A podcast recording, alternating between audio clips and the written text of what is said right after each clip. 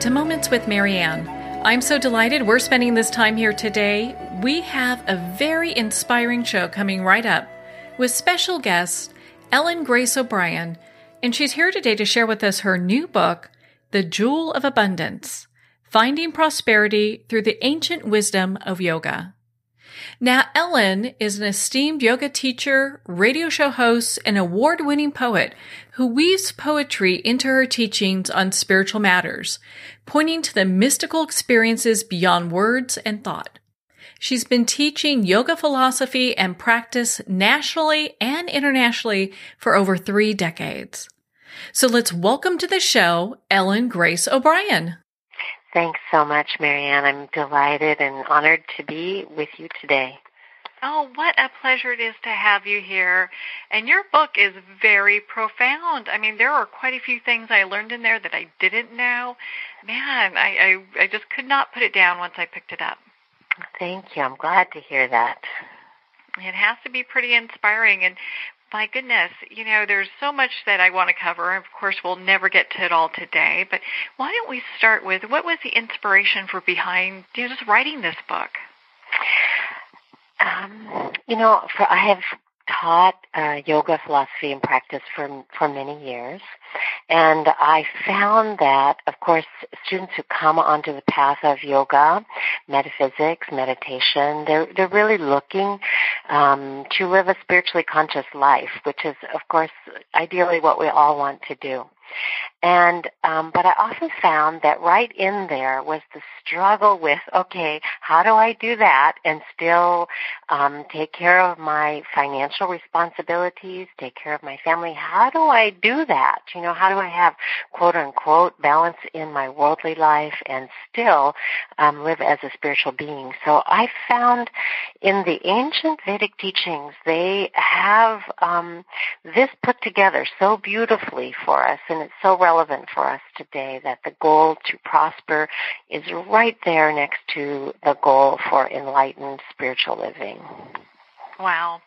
Well, do you know there there was so much in this book, and a lot of it that kind of I was uh, surprised by when I was reading, and you know part of it. Um, well, I, actually, I don't want to get the cart before the horse here. Why don't we start with this? You know, because there's, I, I, I've got all these great questions, but I want to make sure that, you know, it, there's a great understanding of what your book's about as well for our listeners. So why don't we start with this? What is Dharma for those that might be new to that? Um, I think we could define it um, in the simplest way as living a life of higher purpose. Dharma, of course, is a Sanskrit word. It's becoming more commonly used in the English uh, lexicon today. Um, but people think of Dharma as, you know, their their life purpose or what is theirs to do.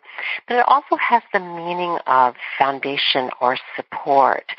So understanding Dharma is understanding that there is um, a power and intelligence that um, runs this universe, and um, we can learn how to cooperate with that um, power and that presence.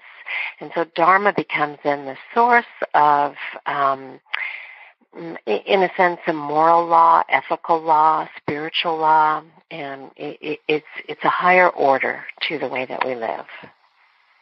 What a beautiful way of uh, presenting that because it makes sense for people who are looking to develop, you know, their own spiritual advancement. Well, and I find too, Marianne, that, you know, today, of course, our, our life, our interconnected life, um, globally interconnected is, is um, richer than ever. It's also fuller than ever. And um, we, we have a, an imperative to learn how to live together, to learn how to live in the highest way so that, you know, we can um, all prosper so that we can protect the earth. You know, the, it's as if these um, global laws, cosmic laws, uh, are even um, more important today, if that's possible. But I, I think it's one way, you know, for us to meet the pressing needs that we have is to learn how to, um, you know, think in, in a higher way about the interconnection of everything, about the, the laws that, that apply to everyone and everything that's part of this great cosmos that we live in. Well, and part of what I found very interesting is that when we talk about abundance and prosperity and wealth and Dharma, that there's actually this connection, which I was unaware of before. Hmm Yeah, and that's what I meant about um, saying in my. That's how the book came forward, you know, out of my work with students, and I think, and I do, and I talk about this in the book, that that um, comes from this sort of fundamental split, you know, that we've had in our consciousness through the ages that, you know, our spiritual life, our material life are separate. Our soul life, our work life are separate. And according to the teachings of the Vedas, that, that simply is not true. And of course, if we really look at it, there's no line that divides it. And um, so what we want to do is is learn how to bring those parts of our life um, together in in one um, whole, in in wholeness.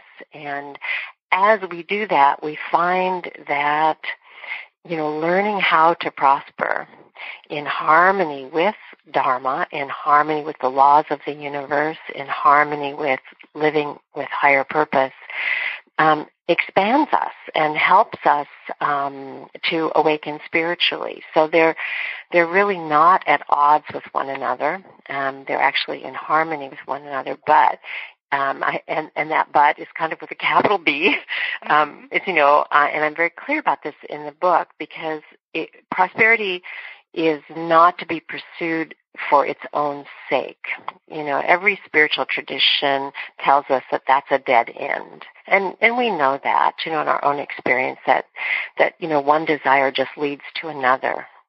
Yeah. And so yeah, so we need this higher framework um, that that says, okay, artha, this goal to prosper and to realize wealth, is to be pursued in harmony with Dharma, and that doing what we do to contribute to the greater good of all and fulfilling our own purpose in this lifetime. I love that because it really puts in perspective what if you know when we pursue you know, wealth, what that really um, it, it's this flow factor with Dharma. You know, mm-hmm. it, it's can, it's something that's connected with Dharma, and at the same time, when we go for wealth, when we are pursuing wealth, it's for the the end means is to for dharmic. Um, how should you say? Like it, it's for, um, as you put, securing the ends of Dharma in your book. Yes, it's for um, when uh, a, a dharmic purpose, or we could even call it dharmic prosperity. And when we when we see those two together, I mean, not only can we contribute to our own healing and the fulfillment of our potential, but we contribute to the well-being of others. It's it's tied to that, you know, not just for one's own sake alone, um, but for the the greater good. And I, I find, you know, so many people, of course, are interested that in that, and they're ready for that. I mean, we when we get down to it, you know, what do human beings really want? You know, well, we want to be healthy and happy, but we also want to have a meaningful life and a life that makes a positive difference. That seems to be a very big draw in today's age where people are looking for meaning and purpose within their lives. And one of the things that I find interesting, it's something that um, the millennials, that's one of their main goals, is when they work or do something, is to have purpose and meaning for the work that they do. Absolutely, and and I think that's because um, they're you know coming of age in a time when they can see that wealth pursued you know simply for its own ends doesn't ultimately bring um, lasting happiness. Um, now, I won't say that you know success and prosperity doesn't make people happy because it does, but it just doesn't bring lasting happiness, and it doesn't bring the deep fulfillment that is is innate to us. And in the book, I talk about us having a, a prosperity imperative. And what I mean by that is that the soul, um, our divine self, naturally wants to thrive and to um, fulfill its purpose. And so we feel that in our lives, you know, as an inkling to um, to to succeed, um, to learn, to grow. You know, all of those impulses come, you know, from the soul level of our being. So, so learning how to um, connect this with our spiritual life, I think, is is so important, you know, to our well-being, but also, as I say, the well-being of the planet today. Yeah. Well, and so it has me asking. You answer this in your book, and you know. So, what is the what is true wealth? What what is that? Um, I think it's connected to, of course, what lasts, right? Mm-hmm. Um, and so, from my perspective, I look at that as the soul wealth, and what I mean by that is coming uh, really to wake up spiritually, to know the truth of what we are as spiritual beings, and to know that each of us has unlimited um, divine potential, you know, waiting to be explored, waiting to be fulfilled. And um, I tell a story in in the book about a meeting that I had with uh, Ela Gandhi, the granddaughter of Mahatma Gandhi, and uh, she lives in South Africa. And at the time, I was speaking with her about their struggle during the time of apartheid, and and of course, uh, she went through the assassination of her grandfather, and so you know many difficulties in her life. And i asked her you know how how did you manage you know how did you maintain um your energy your faith? How did you persevere? And she said you know there were those around us um who had power during the time of apartheid and they had a lot of wealth. They had a lot of resources, she said, but we had spiritual resources. And so we never despaired. We never lost hope. And so for me, um, you know, that phrase and of course hearing her story was so profound, but I think that real wealth for every single one of us is understanding that we all have spiritual resources. Wow. What a meeting that must have been. Yes, it was. Time with her. yes, it was quite uh, quite profound. Uh, I can you can hear it. Well, and it it has me kind of you know just kind of thinking when we talk about that. I, I know you know one of Gandhi's things is he talked about how we are all one. You know, mm-hmm. and I love that because it really is that realization of oneness. You know, it it, it was um it's just beautiful. It is, and it's really the the law, I think, on on which all of this is based. You know, in terms of um, dharma, you know, the fundamental understanding of dharma is that there's one life, there's one power, there's one presence, and we're all expressions of that. And there's a divine order that pervades it, and we can learn how to cooperate with that be able to connect with that. Mm-hmm. So when we mm-hmm. we've talked about dharma and we've you know kind of chatted about that a little bit. One of the pieces I found in there that was interesting. It talks about non-stealing, mm-hmm. and I'd love for mm-hmm. you to expand on that for our listeners because it's more in depth than I think what people would think. Yes, it's really interesting, isn't it? So when I was um, putting this book on on Artha, which is the um, other goal of life besides um, Dharma, and and there are a couple others we can t- hopefully talk about before we conclude today. But but Artha, of course, meaning wealth, and I looked into the um, Vedic teachings that are found in many of the scriptures, but principally I drew um, from Patanjali's Yoga Sutra, which is um, the classic text that students of yoga philosophy draw from. And many people are studying that text today. And in there, um, he includes, interestingly enough, for those who want to meditate, which are many people meditating in the world today, many people want to meditate, he, he brings the first step that you're going to take when you start up a program of uh, meditation is learning how to lead an ethical life. And so he starts off with five principles called the restraints that have to do with having right relationship with, with others and um, with life itself. And so we find in there Sutra um, 237, um, which is the sutra that that encourages you to restrain from stealing. and every one of those sutras is stated in a sense in a in a positive way, like by the promise of, you know, when you fulfill this ethical law, this will be your experience.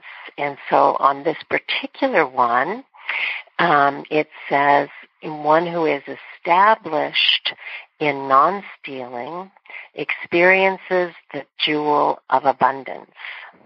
And so you kind of have to unpack that. You know, you study with a mm-hmm. teacher who helps you understand what that means. But, but basically, it, it's the law of prosperity, which is to get out of that consciousness of, you know, taking from anybody else on the on the very first level, you know, the first physical level, don't steal stuff, right? don't take what doesn't belong to you. But more subtly, it's to get out of the consciousness that you need to to lie or to take uh, what doesn't belong to you, to appropriate what that appropriate what doesn't belong to you, um, uh, or or to even to use more than you need or more than you can appreciate, even if you can afford it. So we were talking about Gandhi a moment ago, and you know, a famous saying of his is that, you know, there's enough uh, in the world for what everyone needs, but not for everyone's greed. So um, that's a fundamental dharmic law that you know we we all can have what we can use and even what we can appreciate. This path of yoga is not one of rigid um, austerity but it's one of um, clear awareness and consciousness. So this law of prosperity says once you come to know your own fullness your own wholeness then you're naturally going to draw to you whatever you need to fulfill your higher purpose in this lifetime. And you're going to do it in a way that um, contributes to others and doesn't steal from them or take from them. Now, how beautiful is that? Excuse me. I mean, when we look at that, we're just like, wow, okay, because it brings it down to a whole nother level where we're looking at non-stealing is more mm-hmm. than actual, you know, theft of something. It, it really, there's much more to that. Yes, so much more. I mean, even in all of the yoga teachings, we find that it starts at the physical level. You know, don't don't take stuff, and then and then it becomes more and more subtle. So um, even coming down to, um, you know, not being jealous of others or envying others, their success, right? Because it, when you come to understand that your wealth, your prosperity is going to come from your consciousness. If you have a consciousness that, that envies others or is jealous of them, you have to look behind that and see that there's a belief system there that says they have something I don't, right? Mm-hmm. and so we're we're really eroding our own sense of fullness, our own wholeness by not being able to celebrate the success of others. So you're right. You know, the teaching is very, it's very deep. Um, and it's really a way for us to transform our minds, to transform our consciousness, so that we can we can change our lives. Well, and do you find that when people make these adjustments, that the the changes that they make in their lives is actually being something that's being reflected in the world around them? Um, could you say more about that? Yeah, so when we make these changes and adjustments in our own life, you know, is it something that we can kind of see reflected back to us in the world around us from people that we are um, either working with or connected with, that maybe they start to change in a little way because of the work we've done with ourselves? Mm-hmm. Oh yes, um, of course, I've seen that, and and I've had you know many reports of people seeing that, and I think one of the first things that that becomes evident is this um, teaching that um, to prosper dharmically is to learn how to cooperate with the infinite. So, you know, we begin to enter into a conscious relationship with life with a capital L. And we, and we understand that the source of our security, the source of our prosperity is that relationship. It's not a paycheck. It's not another person. Um, but it's that. And so as we begin to enter into that conscious relationship, we begin to see life in so many different ways coming to meet us. You, you know what I mean by that? Like you just, you just happen to be, you know, in the right um, place at the right time where you know somebody is there to assist you or the right connection is made um, this is dharmic prosperity where you find that that life itself wants to prosper you because life impartially is about prospering you know, bringing all things to fulfillment of this higher purpose. So that's what we're looking for is how do we cooperate with that? And that's one of the first things that becomes evident. And then of course in terms of our relationships with other people, um, I think others are naturally um, affected by our consciousness, you know, whether it's positive or negative, you know, both are contagious. And um, so we see that reflected back to us. Well, on that note, we're going to pause here for a quick break. We've been speaking with Ellen Grace O'Brien in regards to her new book, The Jewel of Abundance Finding Prosperity Through the Ancient Wisdom of Yoga. You've been listening to Moments with Marianne. We'll be right back after these messages.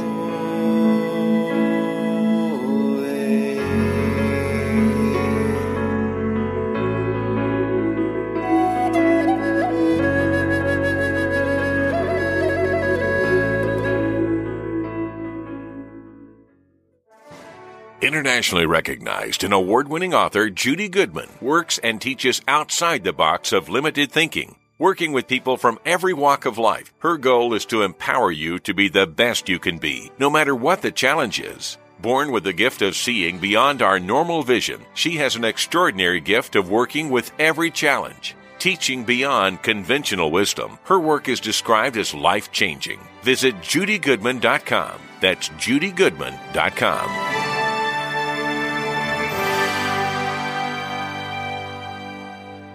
There comes a moment when you realize you're somewhere special. When you discover that each beautiful creature that you see has been rescued from a life of absolute horror and brought to this incredibly free place. Here's where their lives were forever changed and where yours will as well. Discover over 500 tigers, bears, and lions at the brand new visitor center at the Wild Animal Sanctuary just outside Denver. For more information, visit wildanimalsanctuary.org. Discover true freedom at the Wild Animal Sanctuary.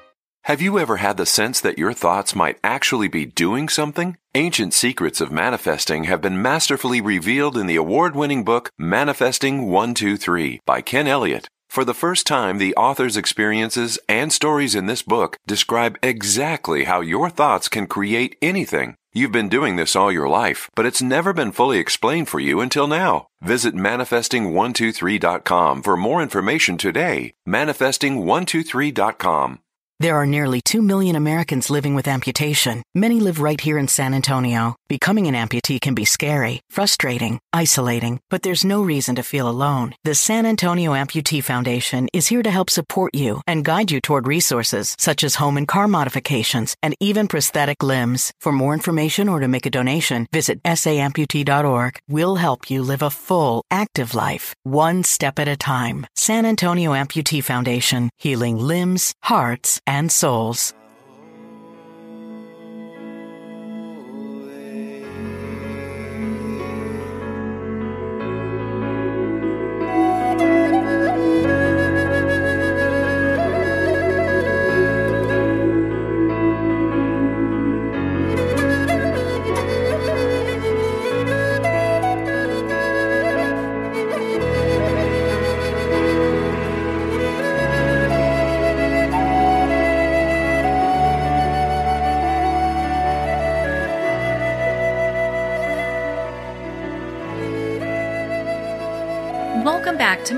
With Marianne. We're here today with special guest Ellen Grace O'Brien, who's sharing with us her new book, The Jewel of Abundance Finding Prosperity Through the Ancient Wisdom of Yoga.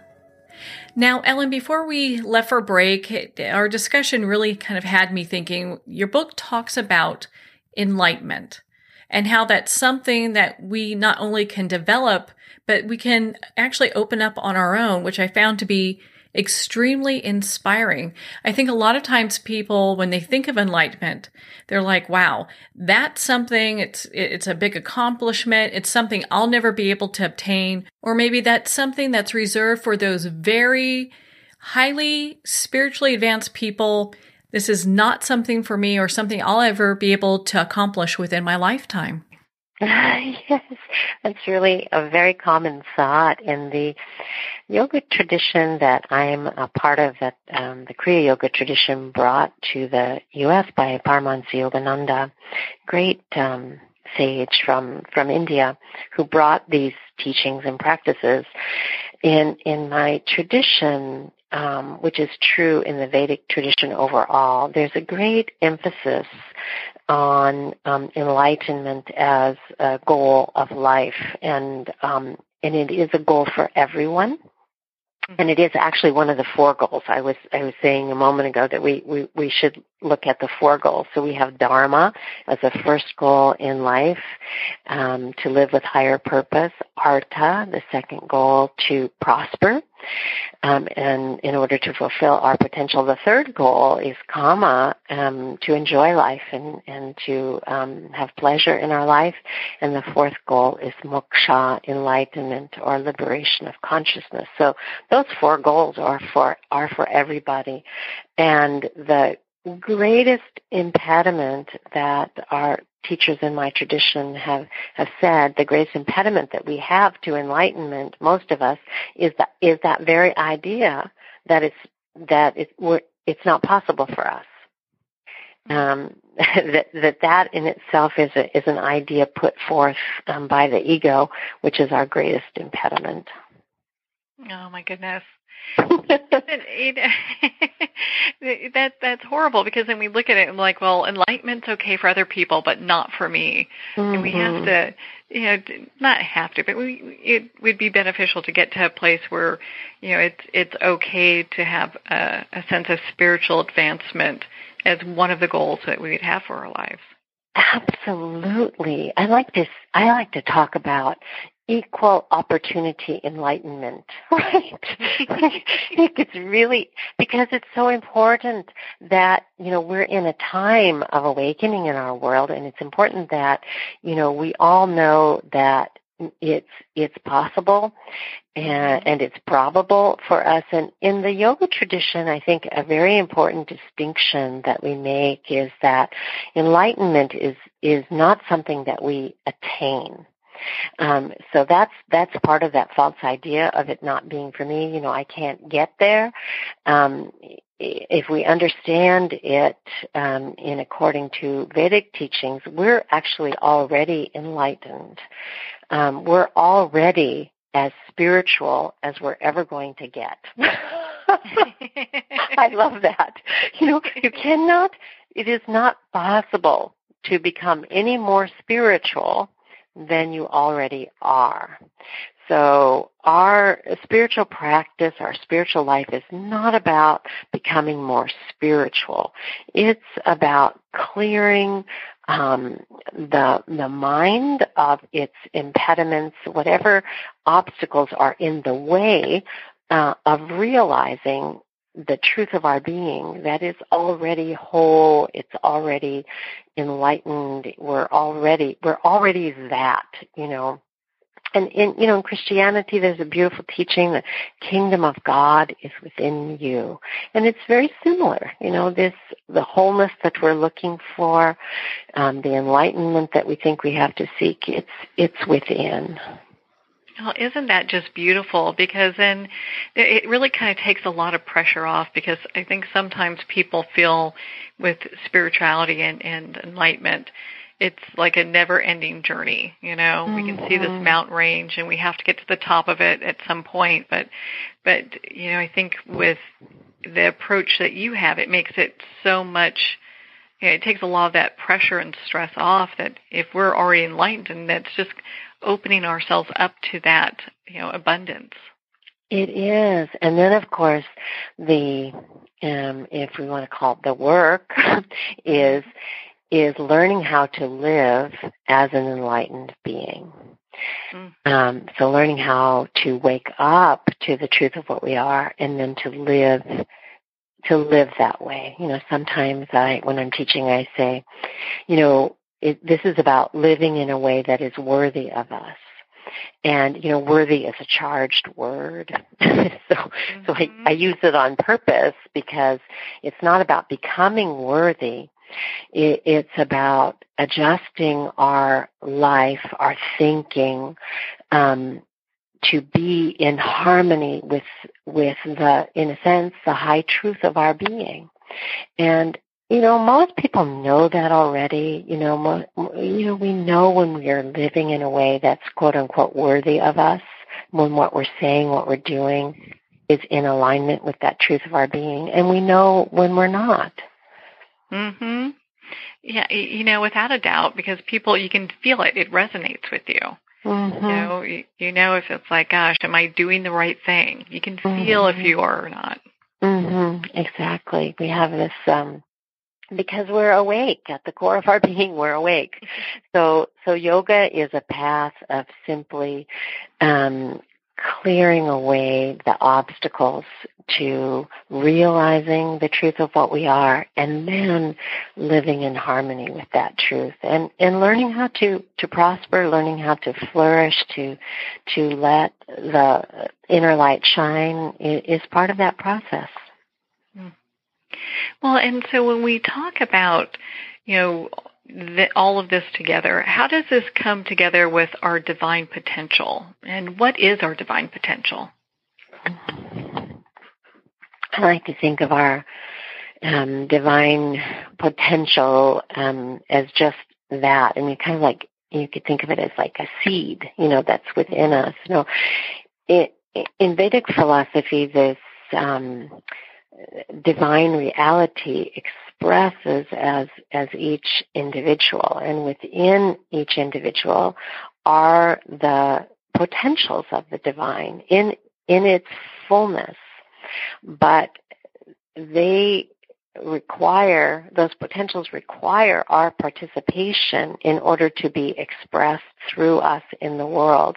I mean, just having potential is a wonderful thing, but it really doesn't mean much unless we learn how to cooperate um, with those with those divine potentials. So we have the potential um, uh, to be um, compassionate, to be loving, to be forgiving. Um, we have the potential to prosper. We have the potential to be wise. You know, all of those are divine qualities within us.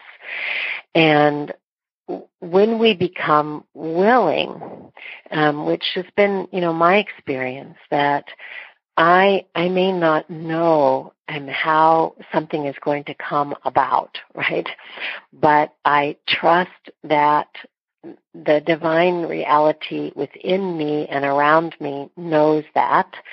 And so if I have an idea and I feel that it is dharmic, it's, it's the right thing to bring forth, then I'll take, you know, one step toward it. And I have found that life always provides more than I ever could have imagined. You know, if I was just going to plan something out totally um, on my own, like, okay, this is this is what I can do. You know, this is what I want to do. My vision is never as big as the infinite potential within me and around me that will come to meet me and show me something. You know, so much uh, greater than I would have imagined. So that's divine potential at work. And I just I love that because that's where for me that's like where all the magic happens. That's where mm-hmm. all the beauty mm-hmm. happens. Mm-hmm. You know, those mm-hmm. synchronicities, those things you can't predict, and and just uh, it really it comes. Um, I believe it kind of comes into a state of allowing. It does, and it makes life so much sweeter and more enjoyable, doesn't it? Mm-hmm You know, we don't have to come up with all the answers. You know? Yeah, exactly. I mean, there's a lot that we can accomplish um, at the level of will, and you know, our willpower is really important. It's important to use and and to have the confidence to use our will. Um, but to, as Paramahansa Yogananda, you know, often said, use your will, but use your divinely inspired will.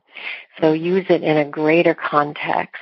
So, you know, for me, it's um, like willingness. I'm willing, and I'm willing to do all that I know to do, but I'm also open, you know, to being guided, and I'm open to possibilities. I'm open to divine grace, which, you know, we say is the winning combination, which is our personal effort um, met by divine grace. Mm. That is so beautiful. My goodness. mm. And it's kind of where we all want to be. You know, if we want to be honest with ourselves, is to kind of be, you know, in this place where we're feeling not just the oneness, but, you know, feeling like we're making difference while we're here as well. Mm-hmm. Absolutely.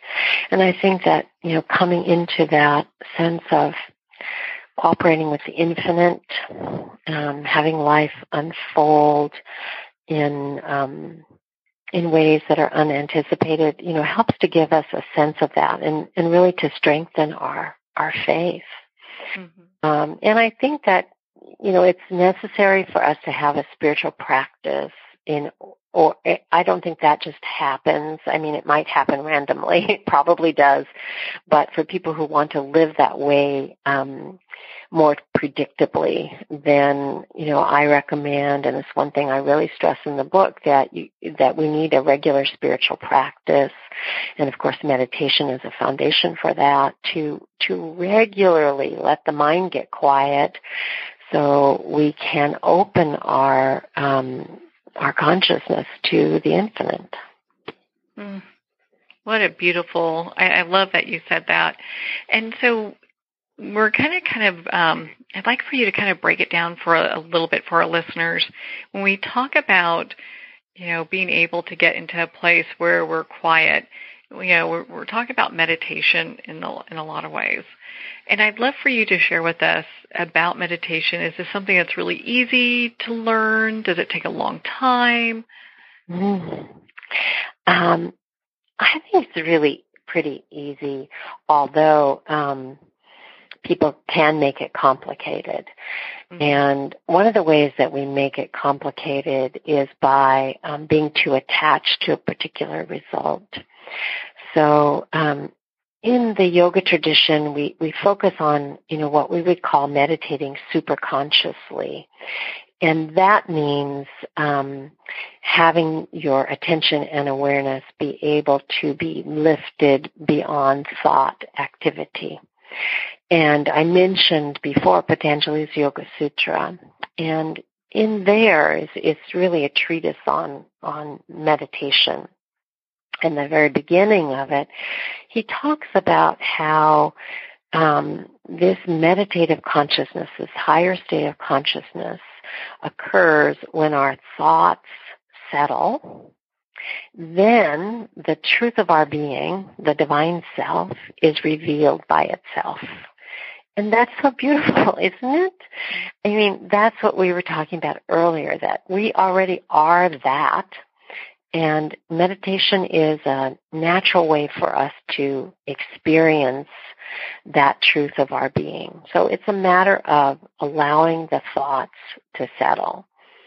Now, there's a caveat to that, of course, which is most people say, wait a minute, you said meditation's not that hard, but my thoughts never settle. They're just so restless. I sit down and it's just think, think, think, and I'm so distracted. And um, that's true, and that's a timeless issue. But um, the truth of it is that there are very simple tools. So something as simple as putting your attention on your breath. Just watching your inhalation and your exhalation will begin to quiet your restless thoughts. And once that happens, you have a little taste of meditation. And the main thing to know is that meditation is natural. It's natural. It's a natural state of consciousness for us. And, you know, most of us have experienced random moments of meditation. like you're you're just walking on the on the beach or you're in the forest and you know, you just feel this expansiveness, right? You're you're clear, you're calm, and you see things very um brilliantly and you feel at peace. You're you're in a meditative state. So this regular practice of meditation is just using some tool to help focus the mind so you can come into that awareness that is beyond involvement with thought, where you're simply awake and aware, experiencing your own beingness. Wow, and you know what? And that's a beautiful place to be. I mean, I personally, I have a meditation practice. I love meditating. It's kind of like little mini vacations for my soul. You know? mm-hmm. Absolutely. I, I think of it sometimes as like letting your soul stretch out, which is, um, you know, it agrees with your idea of vacations. it's just like let your soul stretch out because ordinarily our attention and awareness tends to be confined by thought activity, right? We're just sort of, you know, in the past, we're in the future uh, but with meditation, we simply bring our attention and our awareness into the present moment, and then our awareness can expand. Um, and so meditation isn't difficult. Um, but, you know, when we think about, you know, well, gee, I should be experiencing this when I meditate. I should be experiencing that. I, I should, you know, be having bells and whistles. Um, then, you know, we get uh, disappointed. We become too goal oriented um, with the meditation itself. The main thing is to have a regular practice to sit every day, you know, for 20 or 30 minutes using a regular technique, watching your breath, using a mantra. But then begin to look at your life itself, right? You know, are you becoming a little calmer? Are you becoming more intuitive, a little more relaxed? Um, that's the place for um, to look and see if your meditation is having any effect. Well, and and, and, typically you should be more calmer and more relaxed when you're meditating. Absolutely. And and you will be. And you will be. I think, mm-hmm. you know, people just become discouraged because they start looking in the meditation experience itself. And the more you start evaluating your experience during meditation, the farther you get from meditation. mm-hmm. So, you know, you have a goal you know, you, you have an intention to meditate super consciously, meaning just to allow the mind, uh, the um, discursive mind, the sense mind, the thinking mind to become quiet so that you're just aware um, and you can enter that higher state of consciousness. You have that intention, but it happens by itself. Yeah. Yeah, it's kind of something that just flows through. It does. It and it and and so you know what we do is we just arrange conditions for that to happen. So we have to show up for it every day. a regular time that helps and you have a little I say it's kind of like, you know, falling asleep, right? I can't mm-hmm. really teach you how to fall asleep. You know how to fall asleep. Um, it's a state of consciousness. It's a change of consciousness from the waking sleep state to the sleep state. Same thing with meditation. You're you're shifting from this ordinary waking consciousness, the ordinary discursive mind, into um, a higher state of consciousness. But you already know how to do that. So all we do is arrange conditions. Like before you go to sleep, you you fluff your pillow, right? you have those little things that you do and then you you change your consciousness into the sleep state so with meditation we arrange conditions we sit down we have a tool that we use and then meditation um, arises and we enter that flow state of awareness mm. That and you know, and that's where people and you, you know you you talk about this as well in your book. Um, you have a whole chapter that's dedicated to streams of happiness and oceans of bliss, mm. where people can really start to experience personal joy where they maybe not have been able to do that in the past. Oh yeah, definitely, and that's part of abundant, um, prosperous living, is learning how um, to experience um, fulfillment. Really, you know, I mean, we can we can certainly look around us and see that it's not about how much stuff you have, because people have a lot of stuff um, and even really nice stuff, and it doesn't necessarily bring happiness. And so, um, in the yoga tradition, we take a sort of a scientific um, viewpoint about how does happiness actually arise? You know, where does it come from? And of course, you know, it comes from experiencing the wholeness within us. So we learn how to cultivate um, contentment and uh, one of the sutras tells us that out of contentment itself and our ability to recognize our own wholeness comes supreme happiness or unconditional happiness. Mm. You know, and and that's really you know it's interesting when we walk our spiritual path. It's really where people are looking to be and we kind of talked about this a little bit, is that oneness, but that connection and that that place where you have joy no matter what's going on around you. Mm-hmm. Yes, and you know, um, I have found over the years in in teaching about contentment, um, it's a very interesting topic because one of the first things that people come up with and against, I, I, I will say, is that is the question of, well, how can I be happy or how can I be content, you know, when things are so difficult? You know, maybe they're difficult in my own life or when I look in the world, you know, and there's so much suffering. You know, how can I possibly just be unconditionally content?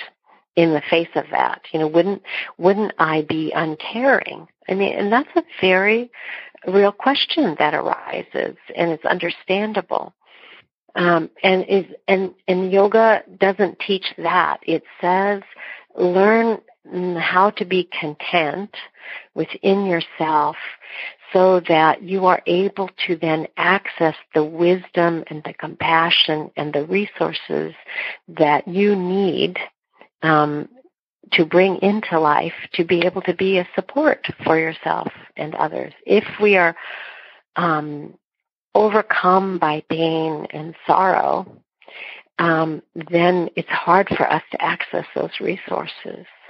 And that's not to say that we never have grief or we never have sorrow. It's just to say that we learn how to be more skillful in touching those emotions that will arise without being overwhelmed by them. Mhm. Yeah, do you know it? And I know exactly what you're talking about because you know we all go through grief and sorrow, and I can look back on times in my life when I've had that without my you know practice. Mm-hmm. How difficult it is to find your center. You know. Yes. Mm-hmm.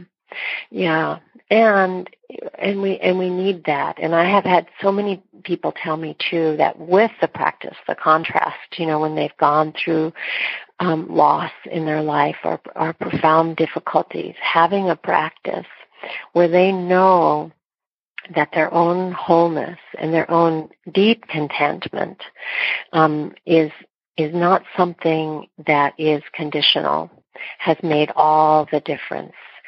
So it, it's just like um, we become more expanded in in life. You know, we can we can experience grief, um, mm-hmm. which is part of our humanity. We can experience it without being overwhelmed by it. Yeah, without having having it just be kind of you know oppressive isn't the right word, but kind of it feels like just a heavy blanket.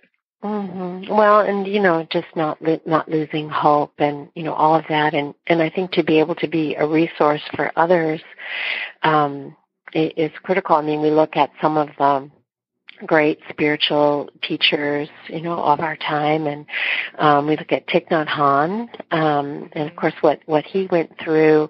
And he has been a very strong proponent on learning to smile in the face of difficulties.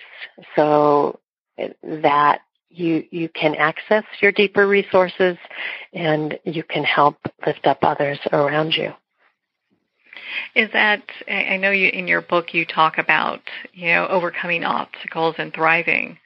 You know, is that what you're also kind of referring to as well as being able to, you know, regardless what's happening, being able to have that clarity?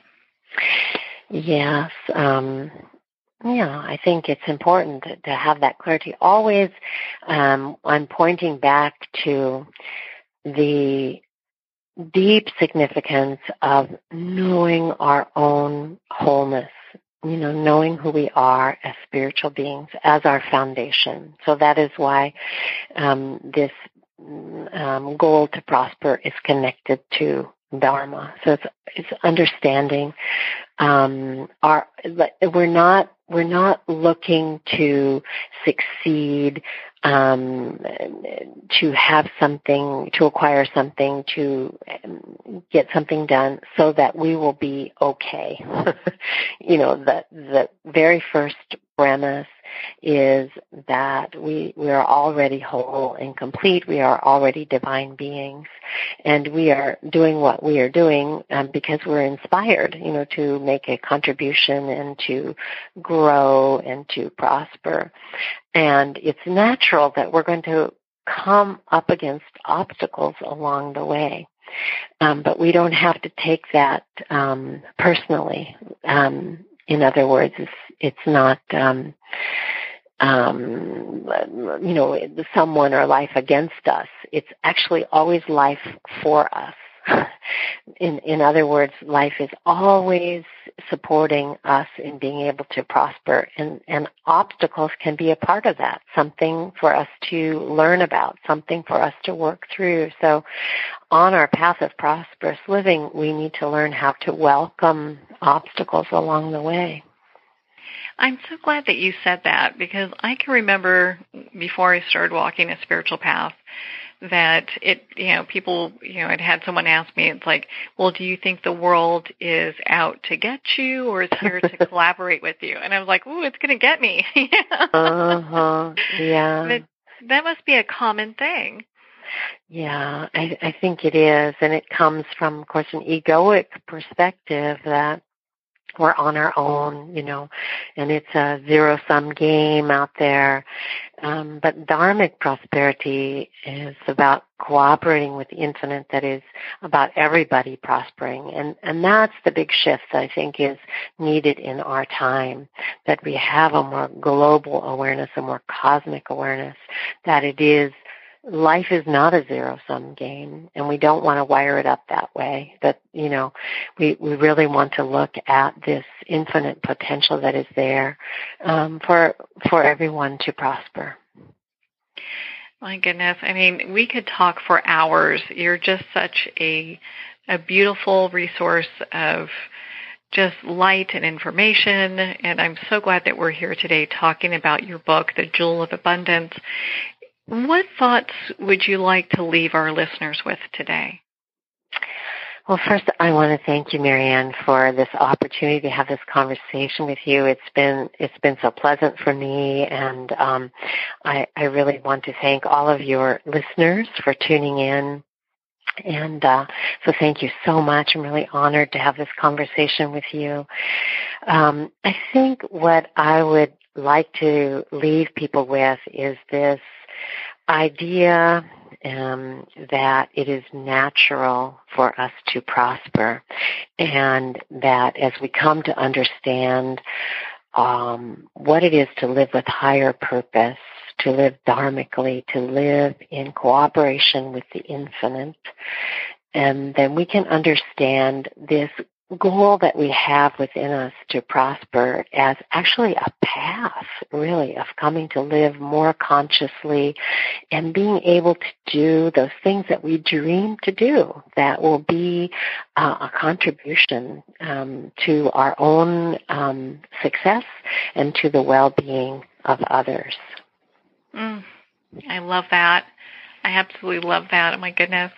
Well, Ellen, where can people connect with you and not only learn about your book, The Jewel of Abundance, but learn about the workshops you do and all these great things? Oh, thanks so much for asking. So my um, author website is a good place to start, and that is ellengraceobrien.com, and it's O'Brien with an A, so it's O-B-R-I a-N, Ellen Grace O'Brien, all together, dot com, and that'll take you to my author site, and, and that has um, a listing of um, places where I'll be um, really in the next year talking to people about the jewel of abundance, um, finding prosperity through the ancient wisdom of yoga.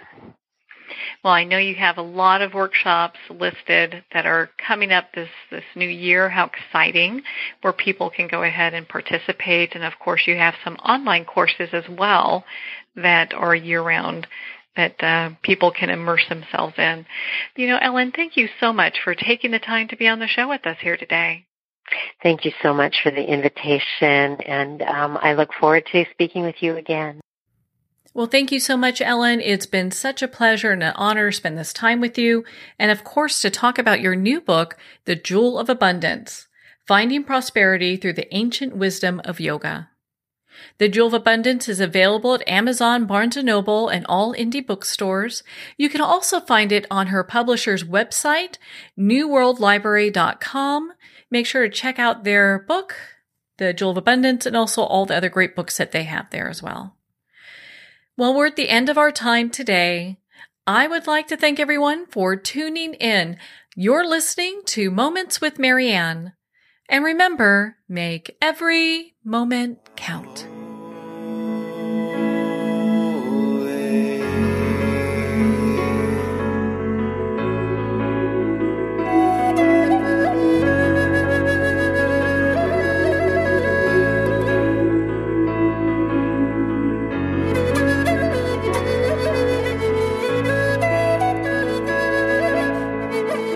In a single moment, your life can change. Moments with Marianne is a transformative hour that covers an endless array of topics with the best of the best. Her guests are leaders in their fields, ranging from inspirational authors, top industry leaders, and business and spiritual entrepreneurs. Each guest is gifted and a true visionary a recognized leader in her own work, and while teaching others to develop, refocus, and grow, Marianne will bring the best guest and sometimes a special surprise. Don't miss this. You never know just which moment will change your life forever. Moments with Marianne airs every Sunday, Monday, Thursday, and Friday at 8 p.m. Eastern and 5 p.m. Pacific Time. Make sure to tune in and visit momentswithmarianne.com for more information.